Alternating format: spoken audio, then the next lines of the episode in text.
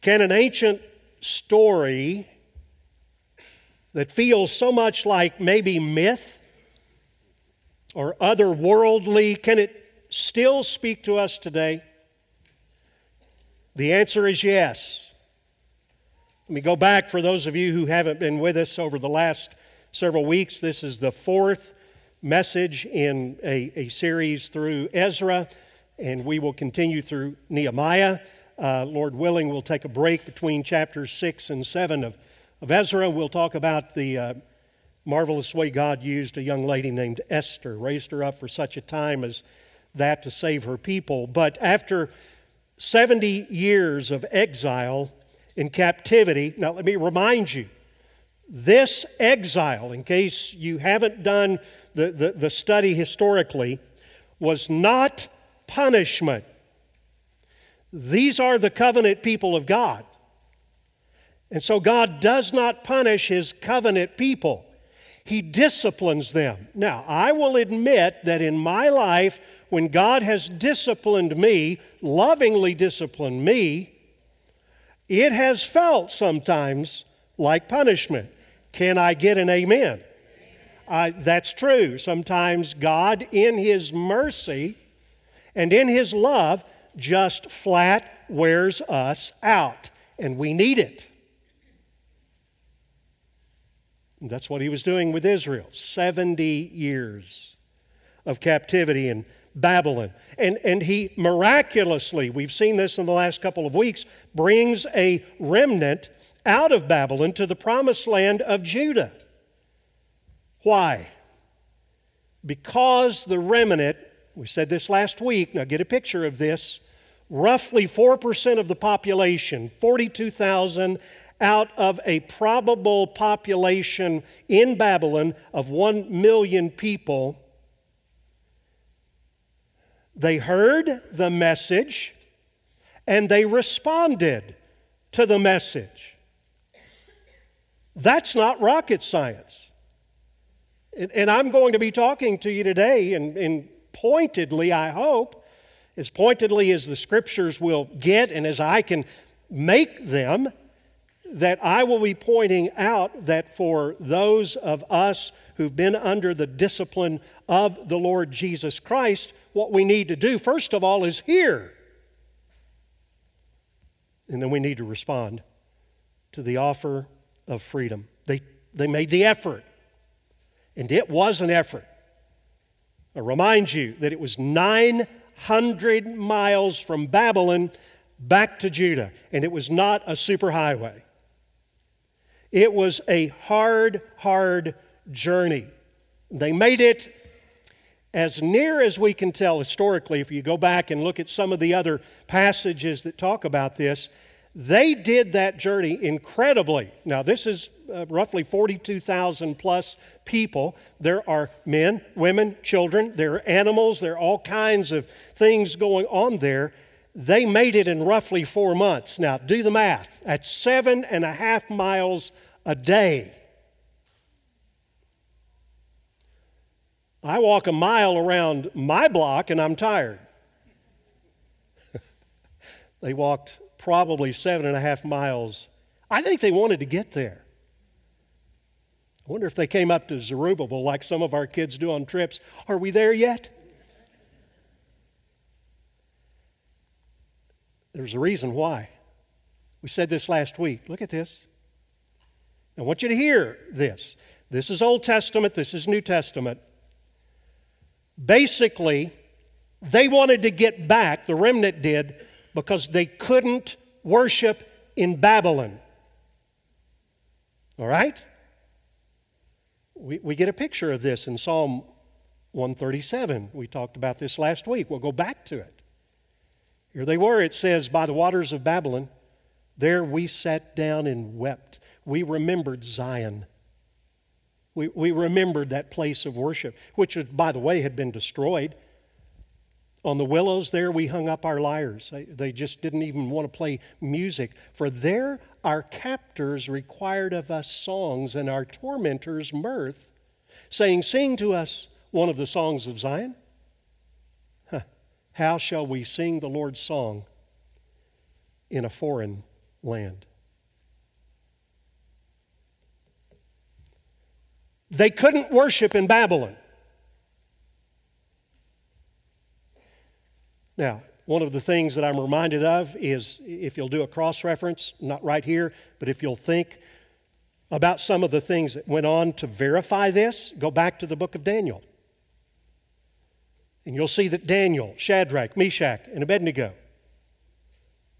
that, that it's a picture of these Jews, this remnant, living in a foreign land. And they worshiped. Now, don't get me wrong, they worshiped. And you can too in different places, but the whole point is they could not worship as God had appointed in Babylon.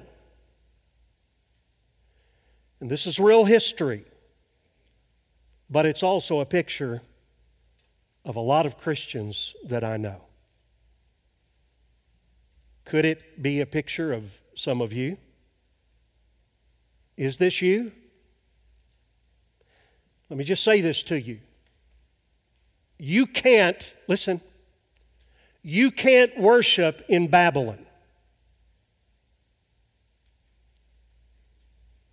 Now, I'm taking that picture, and we're going to see in three movements here in just a minute the reality of that. But you can't worship in Babylon while you're far away from God, while you're a captive to sin. And there are tons of people, please hear this, that profess faith in Christ who think that they can. Do you know what the word, the name Babylon means? Do you know where it came from? It came from Genesis chapter 11, the Tower of Babel. So if you're a resident, if, if, if you're a, a, resident of Babylon, meaning if you were born there, this is a picture of the world Babylon means gateway to the gods. Boy, isn't that instructive. The world says there are a lot of ways to get to God. We're going to get to God. God's name for Babylon is confusion. To confuse by mixing. Fast forward to the New Testament. Did Jesus ever talk, talk about lukewarm Christians? Is that a problem in the church today? Is that a problem in heritage? Now, when John was speaking in the book of Revelation, he was speaking to the whole church. I'm sure not everybody in that church was lukewarm, but the church had become lukewarm. They had left their first love. Get that?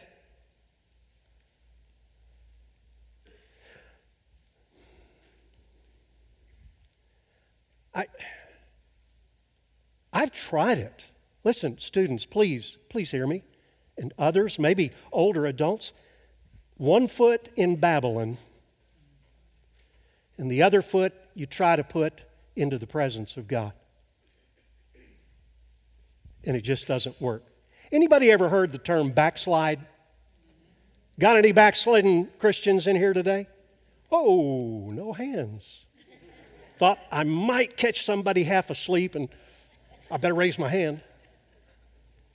Now, that's an old term. I don't know if you students understand the concept of backsliding, but when I was younger, we would always hear about there, there are Christians, you know, they're following after the Lord, then there are lost people, then there are backslidden Christians.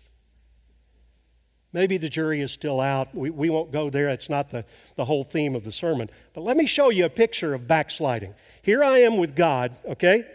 I'm here, and I'm a Christian, and this is possible. It happened to, to King David. And all of a sudden, there's God. I begin to make small defections back to Babylon. That's where I came from, okay? And I make it over here. I'll try not to back off the stage. And look at how far I am from God because I've done what? I've backslidden. Look at the distance. And that would be an accurate description of maybe even someone in the church and outwardly you look okay, but you, you look at your heart and deep down inside, you know you've made those defections back to Babylon and you're trying to worship and somehow it just doesn't, it just doesn't work, it doesn't catch. That's why. But let me show you something else. And I think this is far more common, and this is what we're going to try to get at today. Let's say you're with the Lord here, and the Lord says, Follow me. By the way, does the Lord say to every one of us, follow him? How, how often are we to follow him? Luke 9 23. If any man wishes to follow me, let him deny himself, take up his cross daily, and follow me. But let's say that, kind of like maybe some of those people in Babylon did, they got comfortable and God says, I want you to follow me, but we don't. We should take a step here, and we should take a step here, but we're back here. Now, look at this. The distance between me and where God is, the presence of God, is just as big as if I had backslidden. From not doing anything bad or wrong necessarily, except that I just didn't follow God. Do you see why John said to the church, You've left your first love? You haven't followed me? Or you're lukewarm?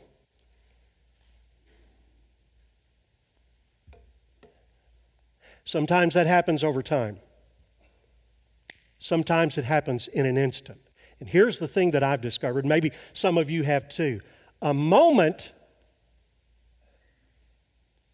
unrepented of, now you're still a believer, but you've not repented of that. A moment unrepented of becomes a day. And a day becomes a week. And a week becomes a month. And a month becomes a year. And a year becomes 70 years.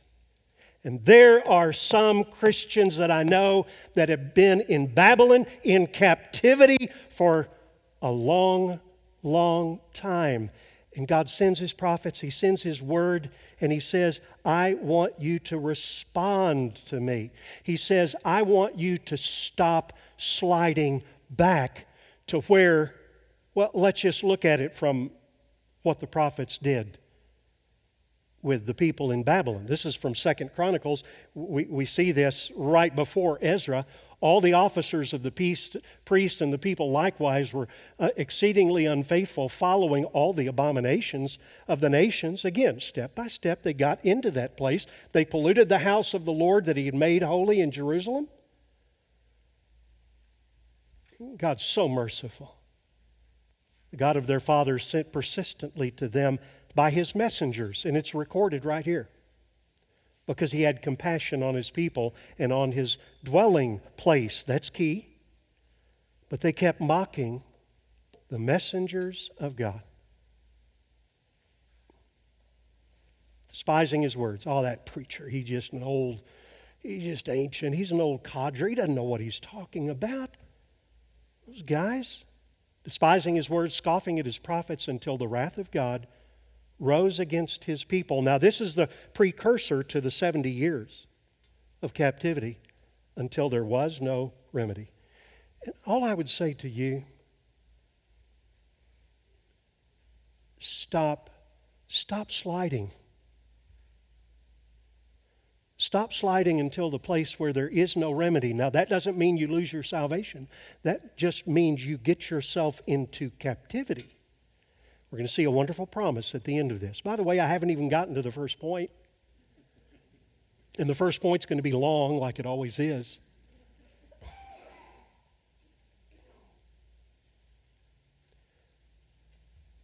I am not talking about turning over a new leaf. God help us. I'm not talking about, oh, I'll try to do better. No, no, no, no. I'm talking about first step, hear God. Second step respond and get out of Babylon. Come home for what you were really created. And once you do that, that 42,000, they did that. Then he said, I want you to get to work on some other things.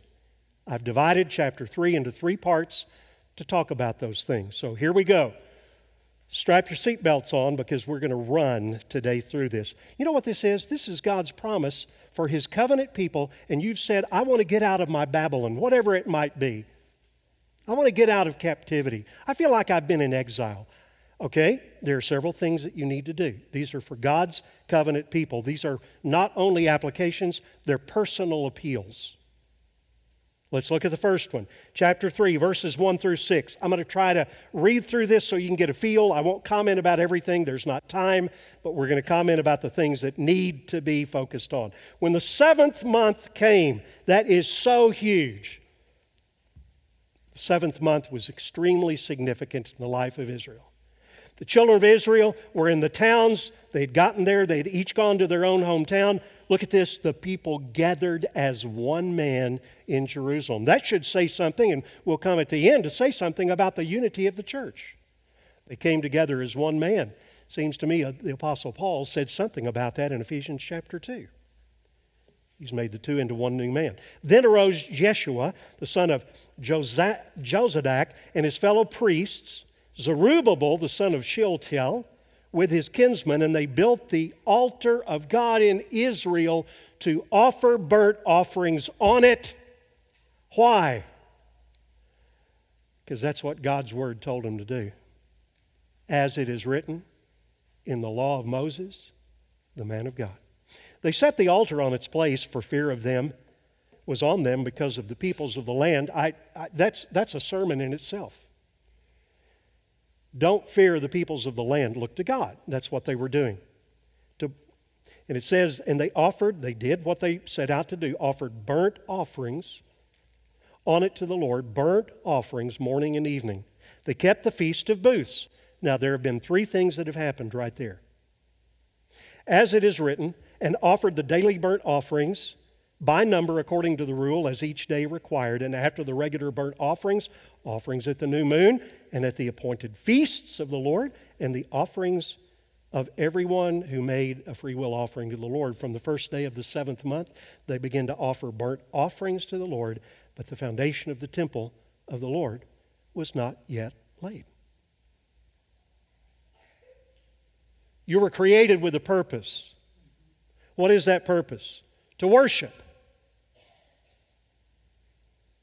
Building the temple was important, laying the foundation was important, but there was something that came first rebuild the altar. We know our first priority ought to be to worship God in His temple with His people, but there's something that has to happen. So, verse 1 tells us in the seventh month, I, I said this was significant. There were three important gatherings that the law of Moses talked about. The Feast of Trumpets. Now, it doesn't say that there, but it does say that they gathered together. That was probably the Feast of Trumpets. Second was the Day of Atonement. Third was the Feast of Tabernacles or booths. B O O T H S. Not booze, but booths. Some people that are sleeping might hear the Feast of Booths. And you're all over that. Feast of Booths, tabernacles. They could have done a lot of things, but what did they do? They got back to the most important thing. Why? Because the altar signified the presence of God. Here's what they were trying to do I, I, I, don't want to do too much New Testament. Remember the Old Testament is a shadow. So there are some things that don't exactly translate.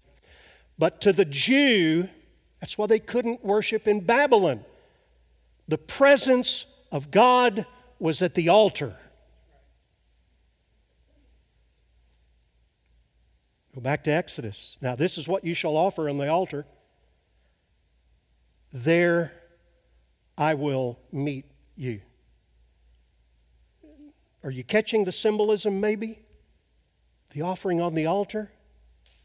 He says, I'm going to meet with you there, the people of Israel. It shall be sanctified by my glory.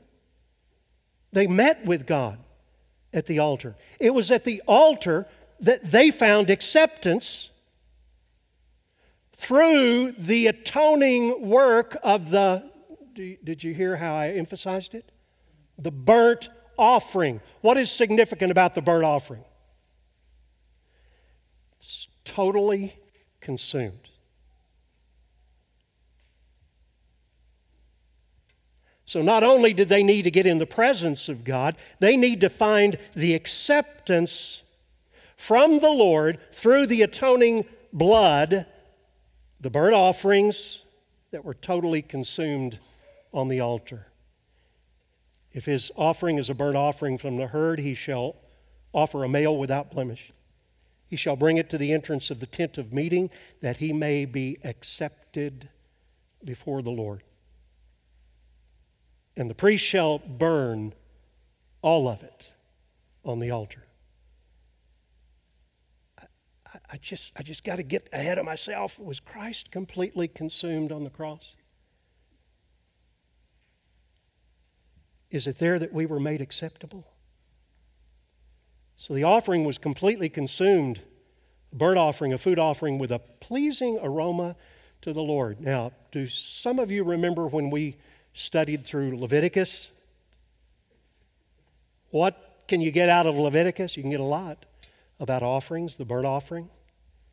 16 times it talks about the offering presented to God being a pleasing aroma. God looks at that offering and he's pleased with it. Now, again, remember, these are all shadows. They're shadows. And they point to someone.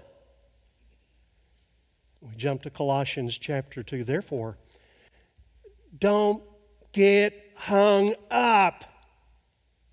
We've just been talking about the feasts in the seventh month and what went on there. Don't let anyone pass judgment on you with questions about food and drink or with regard to a festival or a new moon or a Sabbath these are shadows of the things to come, but the substance belongs to Christ.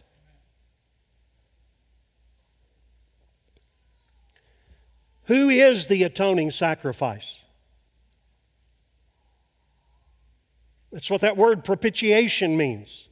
He is the propitiation for our sins, and not for ours only, but also the sins of the whole world. He himself, Jesus, is the pleasing aroma to God, not the blood of goats and bulls.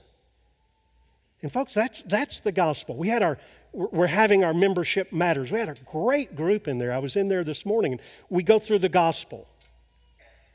It's one of the big things that we do. And I, I told them that we believe here in these are big words, theological words, but they mean something. The penal, substitutionary atonement of Christ. He is punished, he was punished by God as a substitute for us in our place to turn away the wrath of God.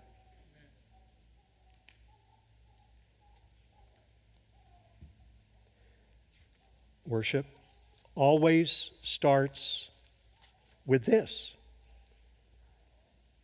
So, can, can I just say this to I, I know most of you, I, I see you, I, I know that you're believers in, you're followers of Jesus Christ.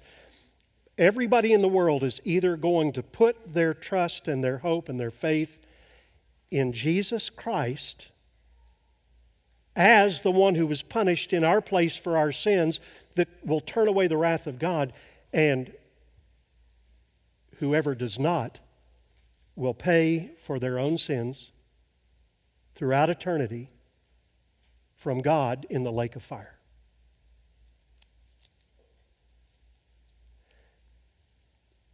That not only is a sobering thought for the millions and millions who are perishing all around us every day, but that's also an encouragement. You see, the gospel is not just for a one time thing that happened back then, it's for every day.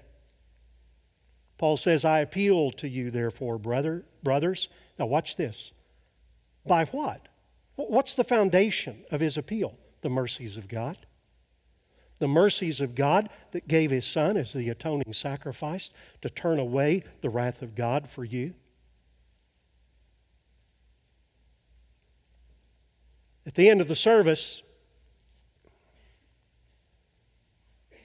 I give a call, always do, for those who do not know Jesus Christ, young or old, it doesn't matter.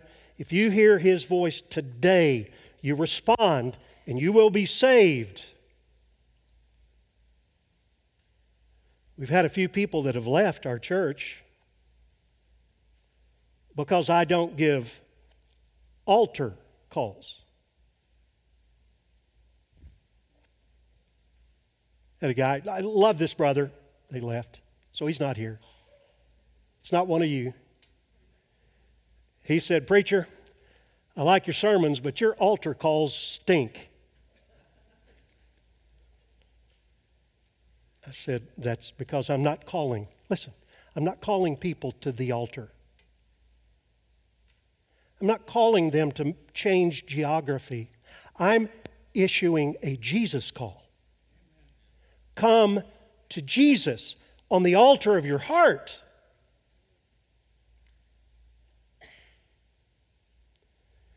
And then verses 4 through 6.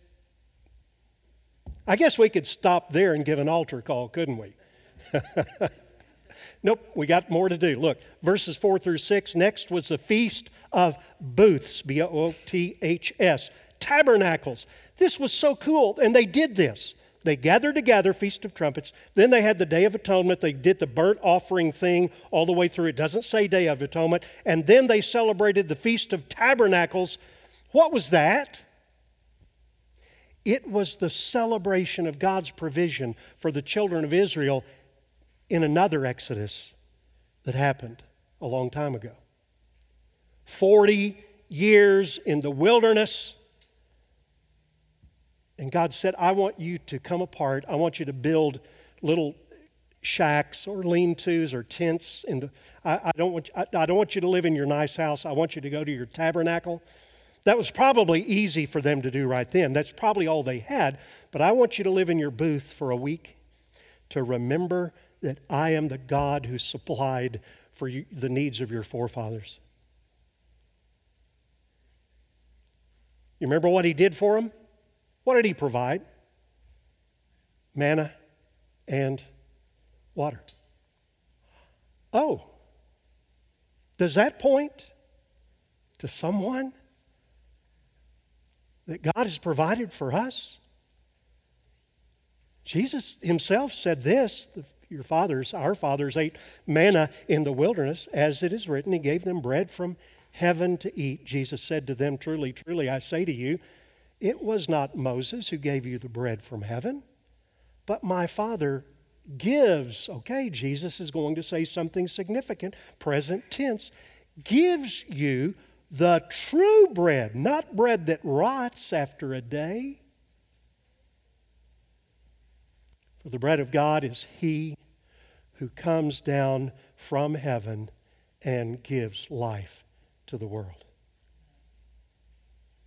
You don't need to go out and build a shack to celebrate the fact that the bread of heaven has come to feed you. But you do need to remember it. I urge you, by the mercies of God, present your bodies as living sacrifices to the Lord.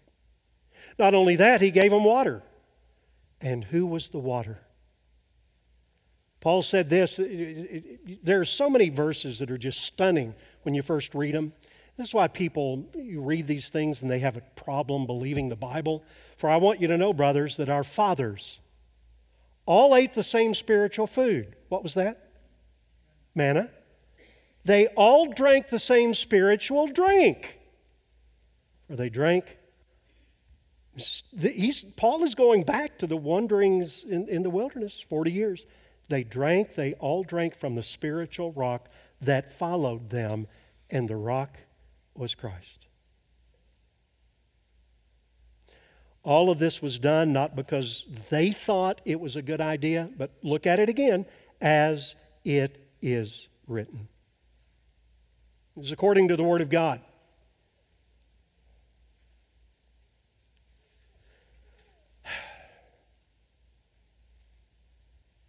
What's the greatest problem that this church, is face, this church faces today? What is it? Is it um, the Taliban? Is it ISIS? Is it COVID? Is it hurricanes? And, and I say this, I'm, I'm going to kind of point over to our students. Please, please hear this. The greatest threat we face today is that we will forget as it is written. You may not forget the whole thing, but you'll forget part of it. You'll forget the parts that are inconvenient. That's what the world is telling you to do.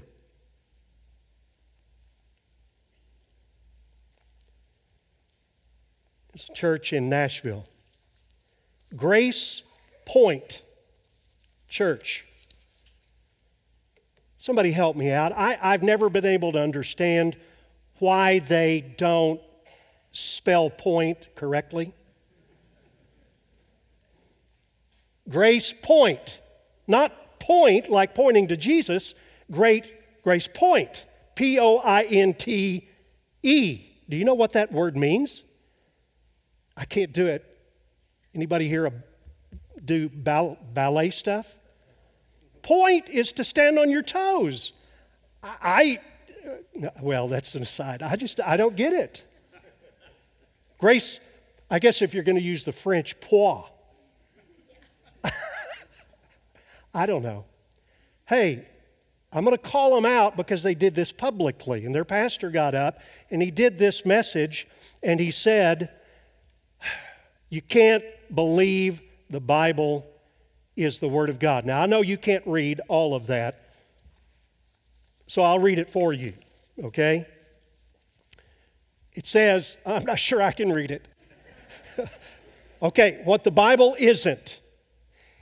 He, he, he had, this is a graphic from his PowerPoint. Okay, and he's telling his congregation, he's telling his students that are there, if there are any students that are there, we've got a problem because the Bible isn't the Word of God. The Bible isn't self interpreting. The Bible isn't a science book. The Bible isn't an answer slash rule book. The Bible isn't inerrant or infallible. I, I, either that guy's a liar or I am because I've told you that the Bible is all those things. What the Bible is, he says, product of community, isn't that sweet? A library of texts. Make it up on the fly. Multivocal. There are so many words out, I don't even know what they mean. What does it mean, multivocal? A human response to God. Here we go. What man does to get to God. No, the whole thing is outside. He's come to us. I'll show you something in a minute living and dynamic. It is the once, it claims for itself to be the once for all word delivered to the saints. Beware of false prophets. Students, look at me. Beware of false prophets who are going to come to you in sheep's clothing, but inwardly they're ravenous wolves. They've got an agenda. They do not want you to believe in the foundation of the Word of God. They don't want us to believe it either. I, I mentioned in the study in Second Thessalonians what's going to happen before the Lord comes. Two things a great apostasy, a great falling away, a great rebellion, and then the man of lawlessness. Now, the thing about the great falling away, it's in the church. So, churches that call themselves churches that fall away. And so that's why we come. And I'm not talking about here, I'm talking about minute by minute. Romans 12, 1, minute by minute, day by day, we come to worship according to the Word. and only when we are obedient to establish worship. And I'm talking about for those now in this picture who've come out of Babylon, reestablish your worship.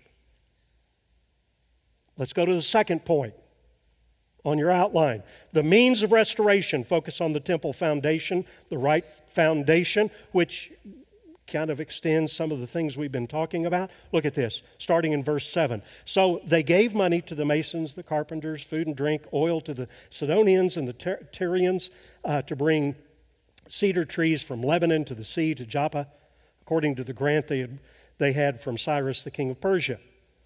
So now, in the second year after their coming to the house of God at Jerusalem, in the second month, Zerubbabel and Jeshua made a beginning with the rest of their kinsmen. They appointed Levites. I'm moving through this, verse 9. And they supervised the Jeshua, the Levites, supervised the workmen in the house of God. Verse 10 they laid the foundation of the temple. And when they did, they celebrated. They came in their vestments, they sang. Now, this is interesting. Jonathan and I were talking about this. They sang responsively. Any of you remember singing out of hymnals? And back in the back of the Baptist hymnal, at least, there were responsive readings. So I would read one thing and then the congregation. Well, that's what they did. They sang responsively. That would be kind of interesting to see. And they laid the foundation of the temple. So you work on the altar first, get worship right, then you lay the foundation of the temple. Oh, by the way, what does that point to? Just take a guess. Who does that point to?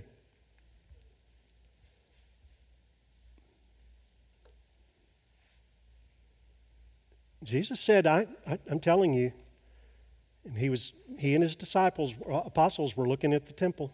He said, Something greater than the temple is here. And it was him, and it is him. Paul says this do now, th- first of all, he's the temple.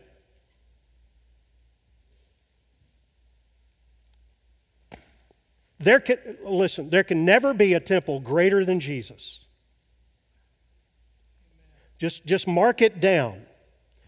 Whatever your eschatology is, there can never be a temple greater than Jesus. But there's a, a, second point of application that Paul makes. It's also us, it's the church. Do you not know that you, man, look at this, this building, it's a nice building. We, and it's comfortable and all that, but it's not talking about the building, it's talking about the people gathered. You, us, together, y'all is plural there, that you are God's temple and that God's Spirit dwells in y'all. We always individualize that. That's what it says. We are the temple of the living God. Man, every Sunday when you and I come, did you realize that? That meeting together with all of these other people, many of them you don't even know, that we are the temple of the living God. He lives in us. I saw this this weekend and I was stunned. Talking about laying foundations. Um, Harvard University, one of the premier uh, institutions of higher learning in our country, has just appointed, hold on, an atheist chaplain.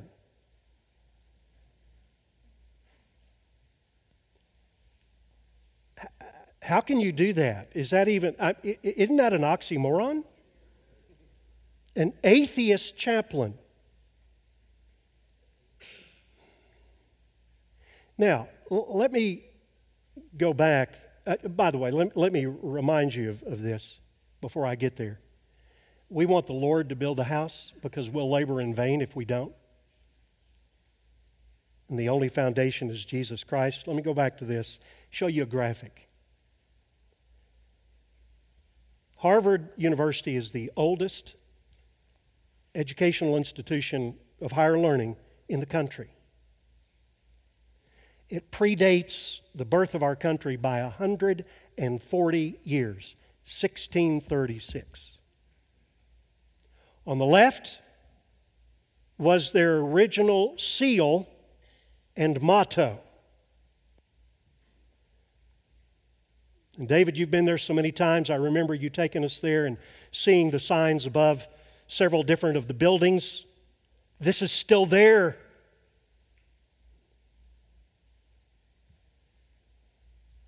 Harvard University. Now, look what it says in the middle. That's Latin, veritas. Very important. Three different books. The top two, the tops of the books are in their right place, they're up.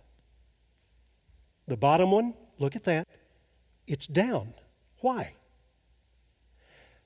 Harvard was founded by the Puritans to train preachers. And they wanted them to know that anything that you get of this world, yes, you work hard and you study hard, but divine revelation comes from the top down. It comes from God. And then to the sides, look what it says Christo et Ecclesia for Christ and the church. They changed it a while back, and this is how they could have an atheist chaplain. Veritas is in there. Whoops, look at the third book on the bottom. Where's the top? On the top. Their seal states their, their stance. They're no lo- longer looking to God for divine revelation, and lo and behold, it's not for Christ and His church. It's just learning for learning's sake.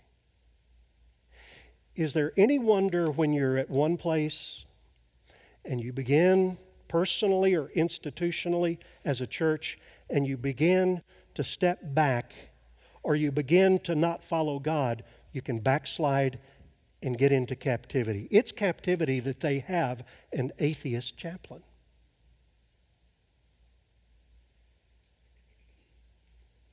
Let's go on to the third thing. By the way, uh, that last verse I just went over real quick. Paul says, you know, we must build with gold and silver and precious stones, and the day, the day of judgment will test the quality of each man's work.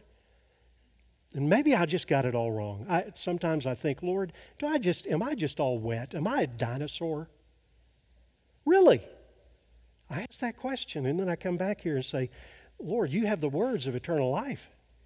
But guess what? The day will judge the quality of each man's work whether an atheist chaplain or an old, whatever, fire breathing Baptist who just believes God's word. God help us. Let's go to the third one, last one the result of restoration. The focus is on unity in worship. I want to say a couple of things. This is one of the most fascinating passages in the Bible, and, and for sure in the book of Ezra. Okay. Last part of verse 11. Got it? All the people shouted with a great shout when they praised the Lord because the foundation of the house of the Lord was laid.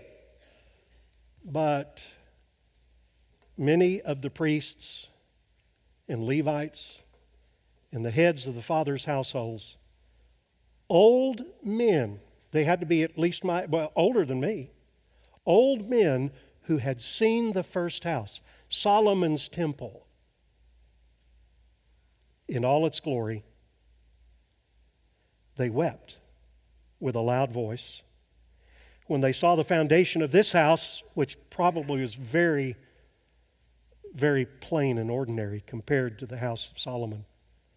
They wept when they saw the foundation of this house being laid, though many shouted aloud for joy. Now, watch what happened next. So that the people could not distinguish the sound of the joyful shout from the sound of the people's weeping.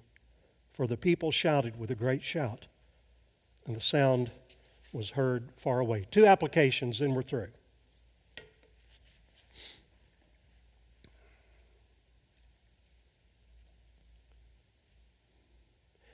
Christians who've lived a long time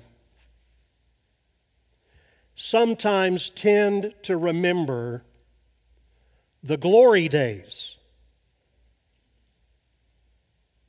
Do you understand what I'm saying? Do you? Okay. I, I've heard it, not, not so much here, but I've heard it all the time, particularly in other churches where they have a preponderance of older people that have not been matured and disciplined through the Word of God, and new things start happening. New foundations are laid. Young people come in and they're dressed differently and they look differently and they sing different songs and things like that. And sometimes older people look back at the former glory, and by the way, they probably just build on it. The good old days. Well, I remember the good old days in this church. I remember.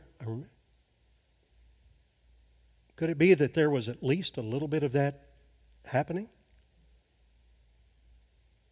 But could it be also that there are the younger Christians who are excited about living out what God is doing today?